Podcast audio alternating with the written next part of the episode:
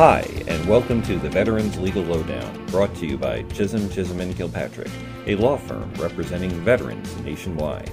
In each episode, we break down a different VA disability topic or share our take on the latest VA benefit news.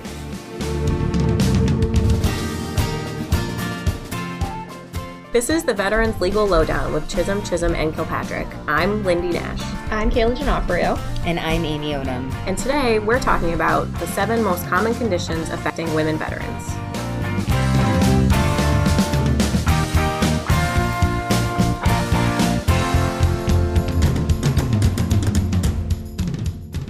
Uh, let's start with just some kind of general statistics about women veterans. Kayla, why don't you start us off? Sure.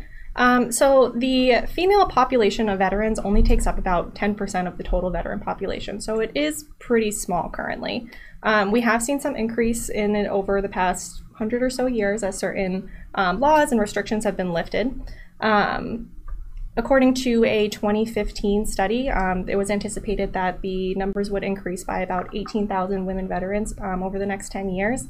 And in the next 25 or so years, um, they're expecting that number to look more like 16.3% of all living veterans. So we are seeing a rapid and steady increase um, in the number of female veterans. Um, another very interesting thing about female veterans is it's a very young population. Um, again, because we're seeing an increase in the in the women that are joining the military and the services. Um, about 80% of the female population is between the ages of 25 and 64 years old. Um, so they are very young. Um, and we're also seeing that they're um, more than half of them are involved in the more recent war. So within the Gulf War era, we're seeing more than half of our female veterans. Wow, wow. Thank you. Ton of excellent information. Um, Amy, why don't you tell us a little bit about disabilities that affect women veterans and what they see kind of on a daily basis? Well, sure. As of 2018, approximately half a million disabled uh, er, women veterans were in the United States. That's about 23% of all um, uh, veterans have a service connected disability. And that number rose about 30,000 in just 2018 alone. 54% of those women have a service connected disability or disabilities that are rated 50% or above, which is pretty um, astounding when you think about it. Uh, another pretty interesting statistic is that 3% more women veterans have a service connected disability than do men. Fascinating. Well, thank you very much. So now that we've touched on some of those statistics, why don't we get into the main portion of our broadcast today, uh, the seven most common disabilities for women veterans. So um, these top seven disabilities actually account for about 30% of all service-connected conditions in women. So that just shows how prevalent they are. Um, so why don't we start off with PTSD, and I think Amy will tell us about that. Sure. So PTSD is post-traumatic stress disorder. It's a um, mental health disability that affects people who have been exposed to uh, a, a, difficult stressor. Um, and it co- about 20% of women of the Gulf War veteran population um, have PTSD, and 12% of all women in all populations have PTSD. Wow the way that we see it generally in the veterans context is that women experience some sort of stressor in service that might be combat, it might be a car accident, or some other very stressful experience. And a lot of times it's military sexual trauma, which is um, a difficulty that women face disproportionately in the military. Um, it's pretty it can be challenging to prove a claim for PTSD um, because you have to have credible supporting evidence of an in service stressor. Um, and for especially like military sexual trauma, that's not something that you would t- normally see documented in the in the treatment records. Um, but for other types of stressors, such as like car accidents or perhaps something um, being fired upon in Iraq or something along those that those lines, you you would normally find that in the service treatment records. And VA has recently, well, as of 2008, has um, lowered this the uh, evidentiary requirement for showing um, that you had a stressor like something like being fired on, as long as you can show that you have. Uh, you experience fear of a hostile military or terrorist activity, VA will accept your statements. it still remains a little more difficult to show um, that you suffered a personal assault in service. Um, in that case, VA will require something other than your own statements um, showing that uh, there was uh, uh, personal trauma in service. Um, and that includes not only military sexual trauma, but also something like physical abuse, like domestic abuse or something like that, that also affects women's, women disproportionately. In order to uh, prove your stressor in that case, you'll need something more like perhaps um, uh, a statement from a friend saying that you shared some details with him or her around the time of the of the assault. Um, but another way you can show it is by showing that there was some sort of behavioral change in service. That prior to the stressor, perhaps your performance was um, was very good. You didn't have many problems. You didn't experience any type of depression or anything like that. But then after the stressor, you can see in the, in your personnel records that your performance started to deteriorate, and perhaps you started to um, show a little more depression or withdrawal after the stressor. And those are known as markers, right? That's right. They're called behavioral changes or markers. Um, and veterans who file PTSD claims based on a military sexual trauma or other personal assault will likely be afforded a VA examination. Um, the regional office will ask the veteran to attend an examination with uh, a mental health professional from the Veterans Benefits Administration who will take the veteran's history, review the claims file, and will look for those types of markers in the claims file and the service treatment records. Right. And sometimes markers aren't always really clear, right? So it can be even starting substance abuse problems or um, good behavior and bad behavior in That's service. Right. Um, and even notations of pregnancy tests or STD tests can be markers, um, anything along those lines to show that maybe some sort of assault happened. That's right. Or requests to transfer yes. your duty station right. is one thing. Yep. Um, so basically, anything that shows that there was some sort of change mm-hmm. in the veteran's life right. following the stressor. And I know there was a period of time where proper protocol wasn't always followed in military sexual trauma cases. And so maybe you could touch on the history of that and kind of how that's evolved. Yeah, absolutely. So, like we had just talked about, military sexual trauma and other types of personal assaults are not usually documented right. in the service treatment records. And VA adjudicators are generally always looking for some sort of documentation of the in service injury. Um, so, uh, these claims were being disproportionately denied. In November 2013, the American Civil Civil Liberties Union and SWAN, the Service Women's Action Network, um, published a study that showed that there was a, that VA was denying uh, PTSD based on MST, military sexual trauma claims, at significantly lower rates every year from 2008 to 20, to 2012. Um, and there was a there were 10 percentage points between the denial rate of PTSD claims for men and for women, which is a pretty staggering difference. Um, shortly after that study was published, VA did um, make some internal changes to their training and claims processing procedures. Um, and, you know, it was looking up like these claims were going to be handled better, but unfortunately, in 2018, VA's own Office of Inspector General found that there were still a lot of problems with the processing of these particular claims based on military sexual trauma.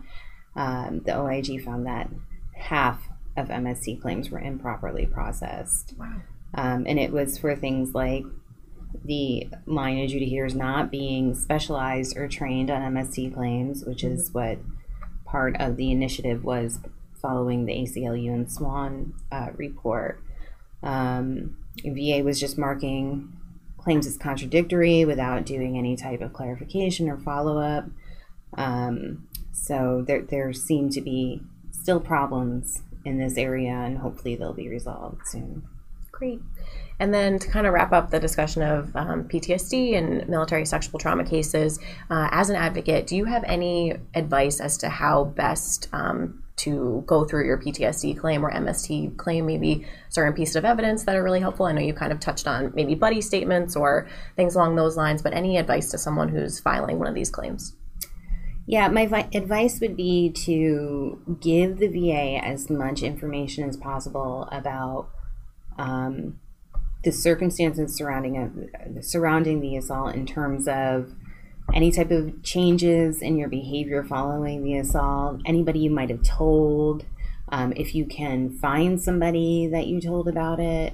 Um, and get a, a statement from that person, that would be great. Just think about ways in which your life may have changed um, following the assault, and that will be helpful evidence to prove your stressor. Also, if you um, are currently seeking treatment and have been seeing somebody about any um, current residuals of the assault, um, perhaps getting a, an opinion from that person, asking your therapist or your, your doctor to write a letter confirming that you know you you suffer from symptoms that are related to a um, personal assault will be actually really great evidence. Awesome. Thank you.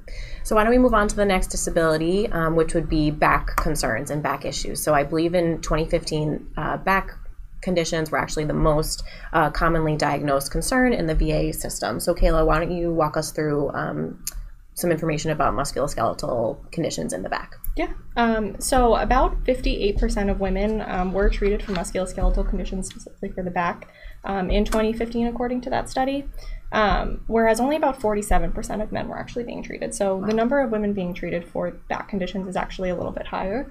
Um, there are three different disabilities that um, are most commonly seen in women. Um, the first is cervical or lumbosacral strain, mm-hmm. um, which is basically just caused by overuse and it's uh, microscopic tearing of the muscles and the tendons, um, which is really the most common cause of back pain that we see.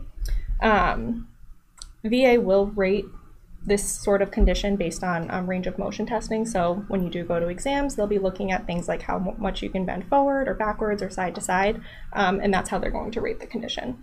Um, and I'll get a little bit more into sort of how the examinations do work a little bit later for all of the back conditions.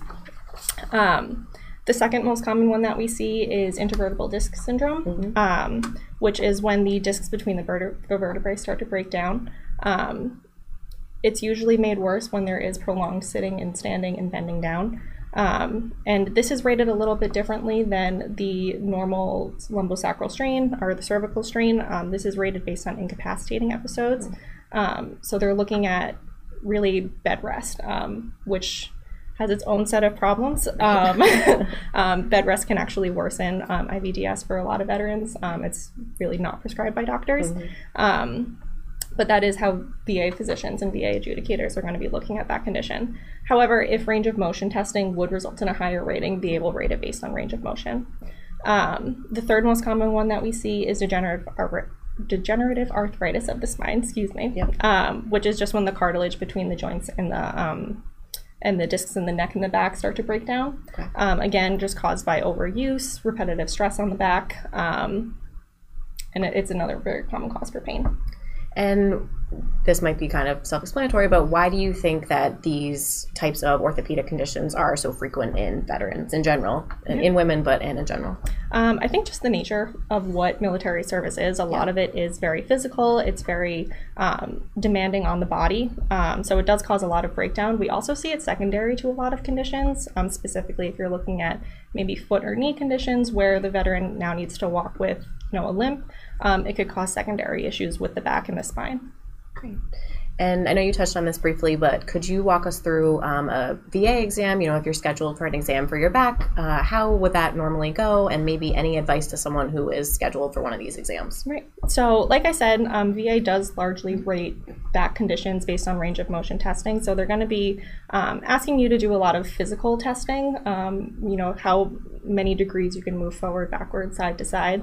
Um, they should also be looking at things like how severe your condition is during flare ups or with repetitive use over time. So they shouldn't just be looking at sort of objectively what's going on that day. Um, they should be asking you questions about how it affects your daily life um, and how severe it is on a day to day basis, uh, as well as what causes flare ups, what sort of things will trigger it. Um, the other thing to keep in mind is that um, there's a lot of secondary conditions for back. Um, so if you are at an exam and you um, do have some secondary conditions like radiculopathy or in severe cases incontinence, um, that's something that you do want to be honest with your examiner about. And it's always really important to be honest about your symptoms. So don't over exaggerate them, but don't diminish what you're experiencing either, because right. it's what VA really does rely on when they're making decisions on these claims. Right, definitely. Yeah, during exams is definitely not the time to you know be your most tough self. Um, be honest and explain to them what you're experiencing, and um, you know even if it's something you may not really love to talk about, it's really important that you're honest with the VA examiner because, as Kayla said, um, VA exams are often found very probative, um, and they rely on those very frequently. Mm-hmm. Um, okay, so any last pieces of advice to someone who is filing a claim for uh, an increased rating for their back condition? Um, any pieces of advice for what to submit to be most helpful? Yeah. Um, so, like any you know normal service connection claim, VA is going to be looking for three things. Um, one is evidence that the condition exists, so in most cases, a diagnosis of the mm-hmm. condition or at least evidence of pain. Um, they're going to be looking at something that happened in service, and then they're looking for a nexus opinion linking that condition to whatever happened in service. Um, so, medical records showing treatment for a back condition, especially if they show continuous treatment from service, can be super helpful. Um, lay evidence can also be very helpful, especially if you're looking at things like incapacitating episodes. Um, how long are you really on bed rest? How often are you kind of confined to a recliner or a bed um, because your back is so severe that you can't move. So lay evidence from you as well as family members or friends who can witness um, how severe it is can be really helpful. Great. Okay, let's move on to number three, the most common disability, uh, major depressive disorder. So I believe that uh, women actually experience this 1.7 times, or they're more likely to experience it uh, than men. Is that right? That's true. Okay, so why don't you tell us more about MDD? So, major depressive disorder is actually the second most common wow. service connected disability among female veterans. Wow. Um, right now, there are 26,500 cases of depression among women. Um, so, you know, and it, it, it, makes sense that depression is something that is associated with military service because a lot of times people are um, separated from their families for long periods of time. Um, there, especially you know, in the more recent conflicts, there have been multiple deployments. Mm-hmm. People have been um, expected to deploy several times, um, but also women face dispor- disproportionately again um, issues with harassment from their um, peers and sometimes superiors. Um, and a lot of times, too, depression can be the result of some other service connected disability. So, for example, if um, a veteran hurts her knee in service and is unable to do the types of things that she once enjoyed because uh, as a result of the knee, um, oftentimes that can lead to a diagnosable depressive disorder. Great. And then I know um, we touched on this earlier when talking about PTSD, but we mentioned that you do need a stressor for PTSD cases. Do you need a stressor in these cases with MDD? No, you don't. Um, that's the the the difficult thing about a PTSD claim is that the VA requires more corroboration of what happened to you in service if your diagnosed disability is PTSD than it does if your diagnosed disability is anything other than PTSD. So even when we're talking about military sexual trauma, technically under the law, if the thing that you happened to you in service has to do with a personal assault, but the resulting diagnosis associated with your residuals of that assault is major depressive disorder or generalized anxiety disorder as opposed to PTSD, technically VA under the law isn't supposed to require that high level of corroboration that you need if you have PTSD. Um, it's unclear to me why uh, VA treats them these these two uh, topics so differently, but uh, the Court of Veterans Appeals uh, a couple decades ago agreed that it was uh, appropriate, and so that's the state of the law.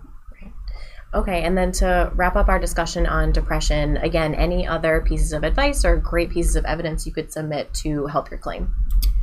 Well, the best evidence is always documentation in the service treatment record. So if you if, if, if a veteran sought treatment or complained to a doctor in service that she was experiencing low feelings or even anxiety or anything like that, then that's going to be your best evidence. But um, a lot of times people don't seek treatment for having the blues or something like that. That can actually be um, indicative of, of, of a of major depression depressive disorder or turn into something like that.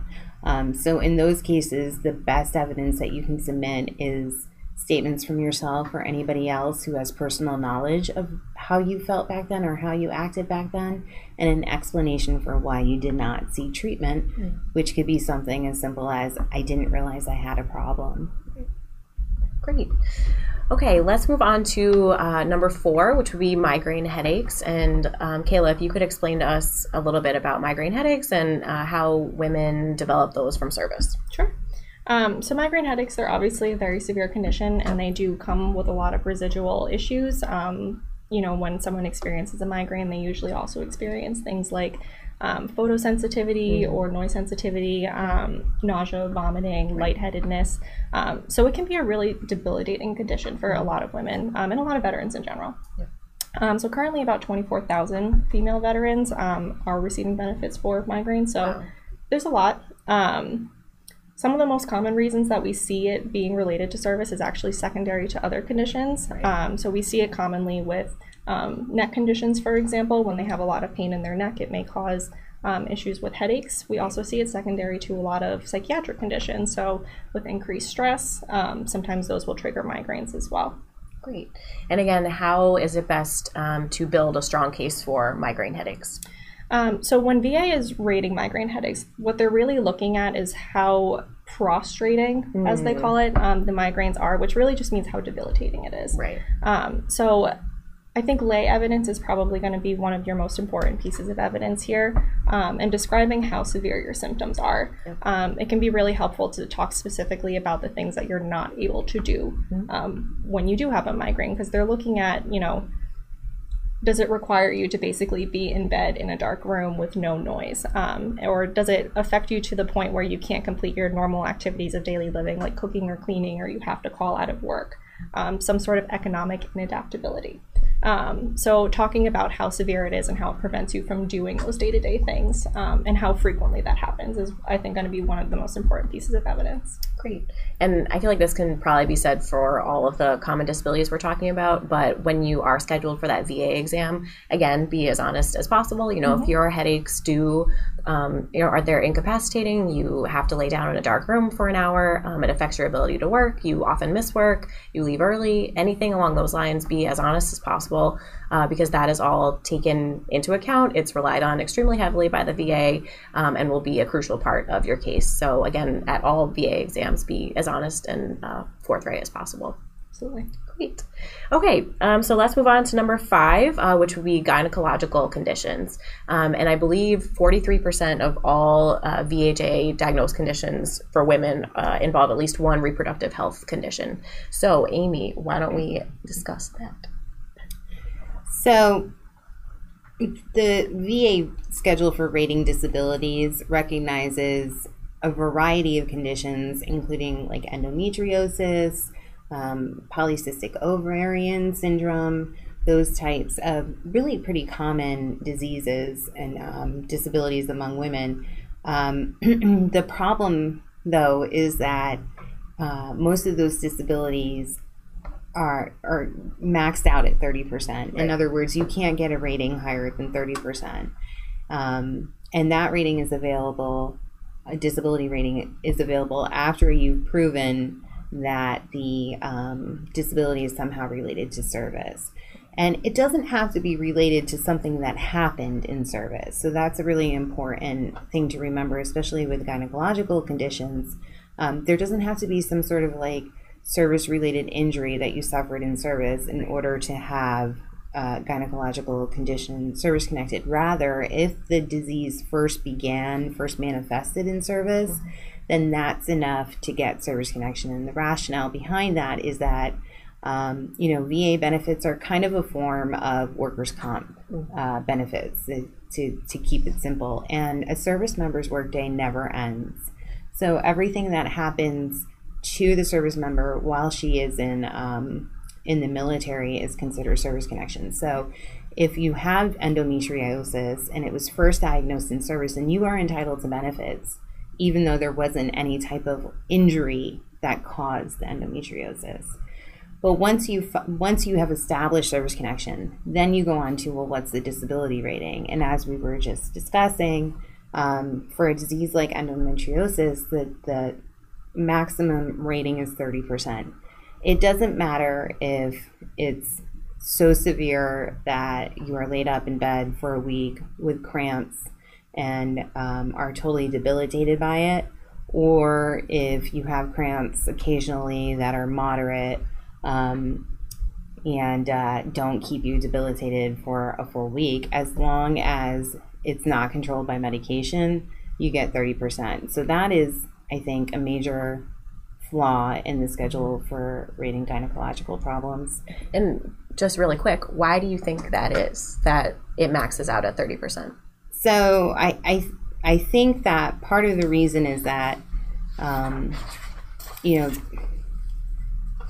it's a not little, to get too political, right? Um, it's been around for a while. Right. It was probably uh, written and developed by men, um, which is not to say that men there are no men in this world who can right. Who understand gynecological conditions. There are many, many fine gynecologists out there who are men. Mm-hmm. Um, but another issue with it too is that VA hasn't had a ton of experience relatively with these types of um, issues because women have not been in the VA benefit system right. um, based on their own service in the numbers that they have more recently. Um, my hope is that uh, this area will continue to develop and grow and to become a little bit more representative of the wide array of severity of these types of disabilities. Great. And I know you touched on this briefly, but just to be clear about it, what are some ways that your gynecological condition could start from service or some common examples that we see? Well, certainly a, a veteran could experience a traumatic injury that right. results in an injury to the ovaries or the uterus. Yep. Um, not to circle back to this, but one way that that might happen is through a personal assault. So mm-hmm. that's an important thing to remember in pursuing and reviewing these claims as well. Um, I would wager to guess that most of these disabilities, it's just that they began while the veteran was in service. Right. Um, and it has nothing to do with anything that actually happened in terms of injuries, but it, it just was uh, a disability that began then. Another thing to keep in mind is that Gulf War veterans, and by Gulf War I mean both the first Persian Gulf War and um, Iraq, and more recently and even today, Gulf War veterans who experience unexplained gynecological issues, other in other words, um, symptoms that can't be attributed to a known diagnosis, those veterans are also entitled to service connection for those problems because the law will presume that since it it can't be explained, it has to do with something that you were exposed to in the Gulf, in the Persian Gulf. I think I even have a couple clients who maybe had children during service, That's and then right. certain, um, you know, secondary issues stemmed from maybe something that went wrong during um, labor or anything kind of after that, and you can get service connected that way. Yeah. Um, so even things that you may not think, oh, it's not directly due to service, but if you were, um, you know, in service and you had a child or anything along those lines, that will count for service connection. That's true. Um, and then, did you want to touch on? I know IVF treatments have kind of been um, brought up recently, and so can you discuss anything about IVF treatments for service-connected conditions um, for stemming from gynecological conditions? Yes. So just recently, VA um, has approved paying for in vitro fertilization for veterans who suffer from infertility as a result of a service-connected gynecological condition. That's really a major breakthrough because a lot of women suffer um, and previously couldn't find any help from the VA in starting a family. That's great.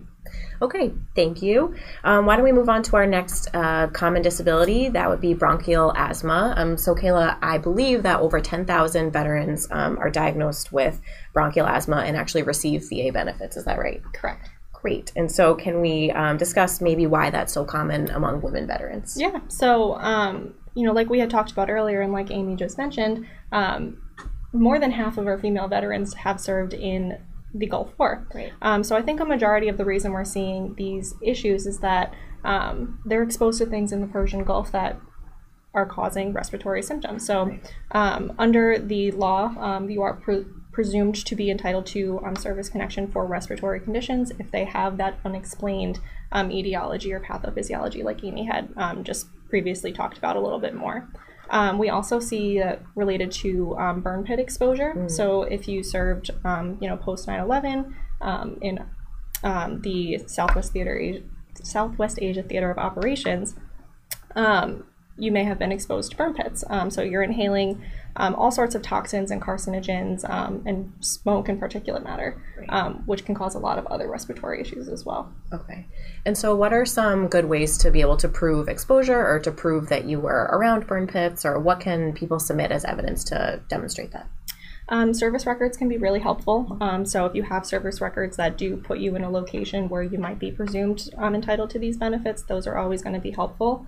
Um, lay evidence, again, is something that can be really important in these cases. Right. Um, particularly if you were exposed to burn pits, having um, lay evidence discussing how you were exposed to those burn pits, how frequently, how close you were to them, those can be you know, really helpful for VA adjudicators. Great. Okay, so let's move on to our last condition, number seven. Um, this is tinnitus or tinnitus, depending on how you pronounce it. Um, but it is uh, a hearing condition, so I often think of it as kind of that constant ringing in your ears. Uh, it often comes along with uh, service connection for hearing loss claims, so you usually see them kind of claimed at the same time, or um, if service connection for hearing loss has been granted. Usually, tinnitus or tinnitus uh, would be granted as well. It kind of depends, but usually see them hand in hand. Um, and I believe it's the most commonly claimed condition in all of VA benefit system, which is fascinating. Uh, so, Amy, why don't you discuss tinnitus? Do you say tinnitus or tinnitus? Tinnitus. Tinnitus. Okay. Yeah, I say tinnitus. so, uh, why is tinnitus most commonly rated at 10%? And maybe discuss the diagnostic code for it. Well, it's most commonly rated at 10% because that's the only rating you can get for it. um, there are, of course, exceptions to every rule, and in really extraordinary circumstances, it's possible that you can get more than 10%, but that's really difficult to prove and unlikely to succeed in most cases. So um, that's why uh, the VA rating schedule only recognizes a 10% rating for tinnitus. Um, but something to keep in mind is that sometimes when the tinnitus is I, I just said tinnitus. Now I'm saying tinnitus. I'm messing you up. Sometimes the tinnitus is so extraordinary that it leads to um, like depression mm. or or uh, anxiety, difficulty communicating with um, others, and then in that case, there's always the possibility of secondary service connection for the anxiety or depression. And in terms of proving your claim for tinnitus, I know I feel like in our practice we see all the time that maybe tinnitus would be uh, denied because perhaps the veteran didn't start experience it, experiencing it until many years after service. Mm-hmm. Is that a good reason to deny any hearing loss claim? Not in every case. Um, the, the first thing about proving claims for tinnitus is that tinnitus is a little bit uh, unique in that you don't need a diagnosis because just like right. you are competent to say my knee hurts in other words you have enough you don't need medical training to be able to say right. my knee hurts you don't need medical training to see that i have ringing in my ears and that is enough to have a diagnosis of tinnitus so that's um, something unique about it but the other thing that's unique about it is that va um, and va examiners often say that if it didn't begin in service, then it can't possibly be related to um, the type of hearing, or I'm sorry, the type of acoustic trauma or noise exposure that veterans um, are subject to, and and that's not necessarily true in all cases. Um, there is a lot of uh, emerging research out there that says that it is possible that uh, the type of noise exposure that veterans receive in service can affect the nerves inside the ear in such a way that it doesn't actually register until many years later. So, um, if you are a veteran who has been denied service connection for tinnitus, tinnitus, or hearing loss simply because it didn't begin in service, um, your best bet is to get on the internet, track down those um, articles, and submit them to the VA for reconsideration. There's especially an especially important one called um, Noise in Military Service from the Institute of Medicine. It's available, I believe, even on VA's website. Yeah. Yes, I think we cite to that sometimes, and I was just reading it earlier today. So it is definitely available. Um, I would probably just Google it. um, okay, great. So we have gone through the seven most common uh, disabilities that affect women veterans. And so I guess in closing, um, Amy and Kayla, do you have any last pieces of advice or words of wisdom for um, any female veterans out there looking for help or guidance? Did we hit on everything? You ha- yeah, I would just say if if you need help with your um, claims, you, you can contact us, um, or you can contact your local disabled American veterans representative. Um, there are a lot of uh, new rules coming into play now, uh, and you know the the VA system, the claims adjudication system is supposed to be veteran friendly and very helpful to veterans, but it's actually a very difficult system to navigate. Um, so don't be afraid to ask for help. Definitely. Yeah, we are here for you if you need anything, and as are our colleagues at the DAV. And it's always great to reach out for help, um, and don't be afraid to do so. Um, so, with that, I think we are wrapping up our Facebook Live today. Again, if you have any questions, feel free to call us or leave a message on our Facebook Live. Uh, you can check out our website again, www.cck-law.com. Again, a ton of information on there with blogs, um, graphics, really helpful information. Um, so, with that, we'll see you next time. Thanks.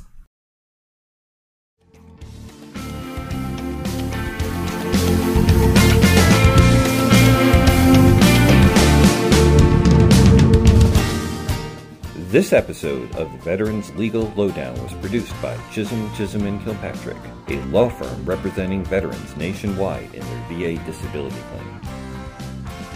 If you're interested in a free case evaluation with CCK, give us a call at 844 549 4500 or visit our website at cck-law.com.